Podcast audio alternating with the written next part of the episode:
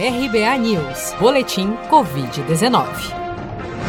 O balanço oficial do Ministério da Saúde, divulgado na noite desta segunda-feira, 26 de outubro, aponta que no Brasil, 5.409.854 pessoas já foram infectadas pelo novo coronavírus, sendo que desse total, 157.397 já morreram por complicações decorrentes da infecção desde o início da pandemia.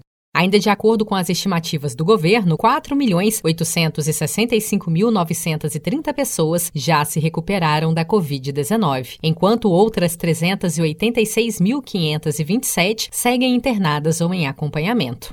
Somente nas últimas 24 horas foram reportados pelas secretarias estaduais de saúde 15.726 novos casos e 263 óbitos pelo novo coronavírus em todo o país desde as 16 horas da tarde do último domingo, independentemente de quando tenham ocorrido.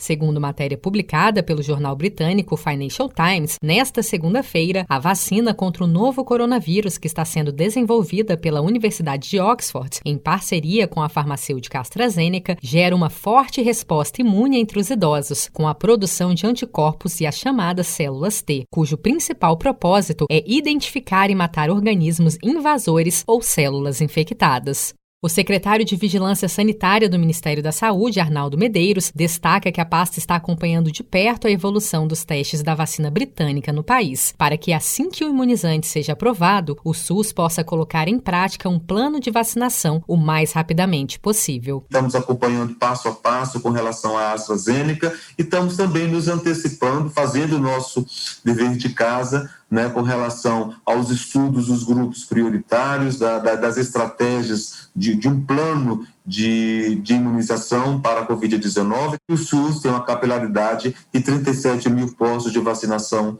no nosso, no, nosso, no nosso país. No último dia 15 de outubro, um voluntário morreu durante os testes da vacina de Oxford no Brasil, em caso que não teve detalhes divulgados pelos coordenadores da pesquisa. Mas, segundo informações publicadas por veículos de imprensa, o voluntário, um médico de 28 anos, morador do Rio de Janeiro, teria recebido placebo, uma solução inerte que não apresenta apresenta interação com o organismo ao invés da vacina britânica. Você sabia que outubro é o mês da poupança?